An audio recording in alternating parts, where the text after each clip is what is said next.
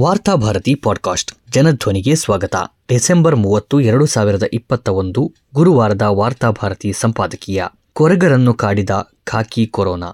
ಸಚಿವ ಕೋಟ ಶ್ರೀನಿವಾಸ ಪೂಜಾರಿ ಅವರ ಹುಟ್ಟೂರಿನಲ್ಲೇ ಒಮೈಕ್ರಾನ್ ತನ್ನ ಭೀಕರ ದಾಳಿಯ ಮೂಲಕ ಮಾಧ್ಯಮಗಳಲ್ಲಿ ಸುದ್ದಿ ಮಾಡಿದೆ. ವಿಶೇಷವೆಂದರೆ, ದಾಳಿ ನಡೆಸುವ ಸಂದರ್ಭದಲ್ಲಿ ಒಮೈಕ್ರಾನ್ ಖಾಕಿ ಸಮವಸ್ತ್ರಗಳನ್ನು ಧರಿಸಿತ್ತು. ಕೈಯಲ್ಲಿ ಲಾಠಿ ಇತ್ತು. ಕಾಲಲ್ಲಿ ಬೂಟುಗಳಿದ್ದವು. ಎಲ್ಲಕ್ಕಿಂತ ವಿಶೇಷವಾಗಿ ಈ ಓಮೈಕ್ರಾನ್ಗಳು ಮಾತನಾಡುತ್ತಿದ್ದವು. ದಾಳಿ ನಡೆಸುತ್ತಿರುವ ಸಂದರ್ಭದಲ್ಲಿ ಅವಾಚ್ಯವಾಗಿ ನಿಂದಿಸುತ್ತಿದ್ದವು. ಇನ್ನೂ ಒಂದು ವಿಶೇಷವಿದೆ. ಜಿಲ್ಲೆಯ ಹಲವೆಡೆಗಳಲ್ಲಿ ಜನಸಂದಣಿಗಳಿದ್ದರೂ ಈ ಒಮೈಕ್ರಾನ್ ಕೊರಗರ ಕಾಲನಿಯ ಮೆಹಂದಿ ಕಾರ್ಯಕ್ರಮವನ್ನೇ ಹುಡುಕಿಕೊಂಡು ಹೋಗಿದೆ. ರಾತ್ರಿ ಸುಮಾರು ಹತ್ತು ಗಂಟೆಗೆ ಈ ಕಾಲನಿಗೆ ನುಗ್ಗಿದ ಒಮೈಕ್ರಾನ್ ತಂಡ ಹೆಂಗಸು ಮಕ್ಕಳು ಎನ್ನದೆ ಎಲ್ಲರ ಮೇಲೆ ಹಲ್ಲೆ ನಡೆಸಿದೆ. ಹಲವರು ಈ ದಾಳಿಯಿಂದ ಗಾಯಗೊಂಡಿದ್ದಾರೆ. ಬಹುಶಃ ಒಮೈಕ್ರಾನ್ ಹೀಗೆ ಮನುಷ್ಯರ ವೇಷದಲ್ಲಿ ಬಡವರ ಕಾಲನಿಗೆ ನುಗ್ಗಿ ಅಲ್ಲಿನ ಶುಭ ಕಾರ್ಯಕ್ರಮವನ್ನು ಧ್ವಂಸ ಮಾಡಿರುವುದು ವಿಶ್ವದಲ್ಲೇ ಪ್ರಥಮವಿರಬೇಕು. ಕೊರೋನಾ ಬರಲಿ, ಒಮೈಕ್ರಾನ್ ಬರಲಿ ಈ ದೇಶದಲ್ಲಿ ಚುನಾವಣಾ ಪ್ರಚಾರಗಳಿಗೆ, ರಾಜಕಾರಣಿಗಳ ವಿವಾಹ ಸಂಭ್ರಮಗಳಿಗೆ, ಉತ್ಸವ ಜಾತ್ರೆಗಳಿಗೆ ಯಾವುದೇ ಅಡ್ಡಿಯಾಗಿಲ್ಲ. ಒಮೈಕ್ರಾನ್ ನಂತಹ ವೈರಸ್ನ ರಾಜಕೀಯ ಪ್ರಜ್ಞೆ ಅದೆಷ್ಟು ಸೂಕ್ಷ್ಮವಾಗಿದೆ ಎಂದರೆ, ಚುನಾವಣೆ ಘೋಷಣೆಯಾದ ಕ್ಷಣ ಅದು ಬದಿಗೆ ಸರಿದು ನಿಲ್ಲುತ್ತದೆ. ಪ್ರಜಾಸತ್ತಾತ್ಮಕ ವ್ಯವಸ್ಥೆಗೆ ಅಡ್ಡಿಪಡಿಸುವುದು ಸಂವಿಧಾನ ವಿರೋಧಿ ಕೃತ್ಯ ಎನ್ನುವುದು ಕೊರೋನಾಕ್ಕೆ ಬಹು ಚೆನ್ನಾಗಿ ಗೊತ್ತಿದೆ. ಆದ್ದರಿಂದಲೇ ರಾಜಕಾರಣಿಗಳು ಅದೆಷ್ಟು ಜನ ಸೇರಿಸಲಿ, ಅಲ್ಲಿಗೆ ತೆರಳಿ ತೊಂದರೆ ಕೊಟ್ಟದ್ದಿಲ್ಲ. ಹಾಗೆಯೇ ಚುನಾವಣೆಗೆ ಪೂರಕವಾಗಿರುವ ಯಾವುದೇ ಧಾರ್ಮಿಕ ಕಾರ್ಯಕ್ರಮಗಳನ್ನು ಅತ್ಯಂತ ಗೌರವದಿಂದ ನೋಡುವ ಕೊರೋನಾವನ್ನು ಅಪ್ಪಟ ಹಿಂದುತ್ವ ರಾಷ್ಟ್ರೀಯವಾದಿ ಎಂದು ಕರೆಯಬಹುದು. ಹಾಗೆಯೇ ರಾಜಕಾರಣಿಗಳು ಕಾರ್ಪೊರೇಟ್ ಕುಳಗಳ ಮದುವೆ, ಮೆಹಂದಿ ಸಂಭ್ರಮಗಳಲ್ಲೂ ಕೊರೋನಾದ ಸಹಕಾರ ಸನ್ನದೇನೂ ಅಲ್ಲ.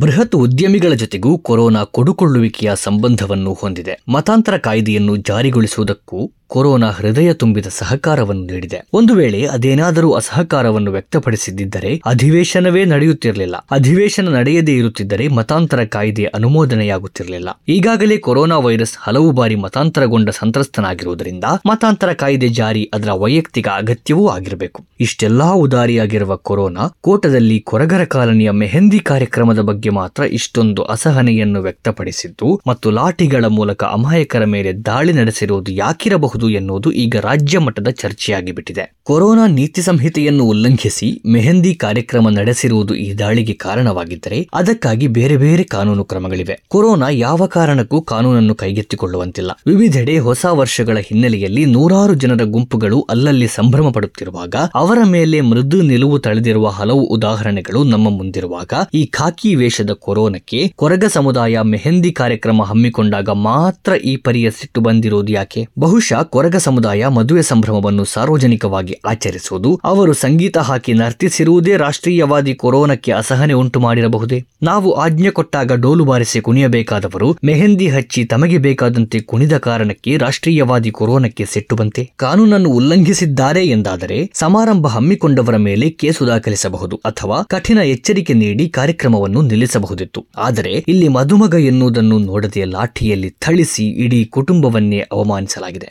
ಇದು ಕೇವಲ ಆಕಸ್ಮಿಕ ಖಂಡಿತ ಅಲ್ಲ. ಖಾಕಿ ಧರಿಸಿದ ಕೊರೋನಾ ಮತ್ತು ಆ ಕೊರೋನಾವನ್ನು ಪೋಷಿಸುತ್ತಿರುವ ಸಮಾಜಕ್ಕೆ ಕೊರಗರ ಬಗ್ಗೆ ಇರುವ ಅಸಹನೆಯೇ ದಾಳಿಗೆ ಕಾರಣ. ಕೊರೋನಾ ಈ ನಾಡಿಗೆ ಆಗಮಿಸುವ ಮೊದಲೇ ಅಸ್ಪೃಶ್ಯತೆ, ಅಜಲು ಪದ್ಧತಿ ಮೊದಲಾದ ಮಾರಕ ವೈರಸ್ಗಳಿಂದ ಸಂತ್ರಸ್ತರಾಗಿರುವ ಕೊರಗರು ಸಹಜವಾಗಿಯೇ ಕೊರೋನಾದ ಕುರಿತಂತೆ ಹೆಚ್ಚಿನ ಆತಂಕವನ್ನು ಹೊಂದಿಲ್ಲ. ಅವರನ್ನು ಕಾಡುತ್ತಿರುವ ಬಡತನ, ಅನಕ್ಷರತೆ, ಹಸಿವು, ಅಸ್ಪೃಶ್ಯತೆಗಳಿಗೆ ಹೋಲಿಸಿದರೆ ಕೊರೋನಾ ಒಂದು ವೈರಸ್ಸೇ ಅಲ್ಲ. ತನಗಿಂತಲೂ ಕ್ರೂರವಾದ ವೈರಸ್ಗಳನ್ನು ಎದುರಿಸಿ ಪ್ರತಿರೋಧ ಶಕ್ತಿಯನ್ನು ತನ್ನದಾಗಿಸಿಕೊಂಡಿರುವ ಕೊರಗರ ಕುರಿತಂತೆ ಕೊರೋನಾ ಅಸೂಯೆ ಪಟ್ಟು ಈ ದಾಳಿ ಎಸಗಿರುವ ಸಾಧ್ಯತೆಗಳೂ ಇಲ್ಲದಿಲ್ಲ. ಒಂದು ಕಾಲದಲ್ಲಿ ಐವತ್ತೈದು ಸಾವಿರಕ್ಕೂ ಮಿಕ್ಕಿದ್ದ ಕೊರಗರ ಸಂಖ್ಯೆ ಇಂದು ಹನ್ನೊಂದು ಸಾವಿರ ಕೇಳ್ತಿದೆ ಈ ಇಳಿಕೆಗೂ ಕೊರೋನಾ ಸಾವಿಗೂ ಯಾವುದೇ ಸಂಬಂಧವಿಲ್ಲ. ಪಾಕಿಸ್ತಾನದಲ್ಲಿ ಹಿಂದೂಗಳ ಸಂಖ್ಯೆ ಇಳಿಮುಖವಾಗುತ್ತಿರುವ ಬಗ್ಗೆ ಆತಂಕ ವ್ಯಕ್ತಪಡಿಸುತ್ತಿರುವ ನಮ್ಮ ಬಿಜೆಪಿ ನಾಯಕರು, ಅವಿಭಜಿತ ದಕ್ಷಿಣ ಕನ್ನಡದಲ್ಲಿ ಅಳಿವಿನೆಂಚಿಗೆ ತಲುಪುತ್ತಿರುವ ಕೊರಗ ಸಮುದಾಯದ ಬಗ್ಗೆ ಯಾವತ್ತೂ ಸಾರ್ವಜನಿಕವಾಗಿ ಮಾತನಾಡಿದ್ದಿಲ್ಲ. ಈಗಲೂ ಕೊರಗ ಸಮುದಾಯದ ಜನರ ಸರಾಸರಿ ಆಯಸ್ಸು ಐವತ್ತು ವರ್ಷವನ್ನು ದಾಟುವುದಿಲ್ಲ.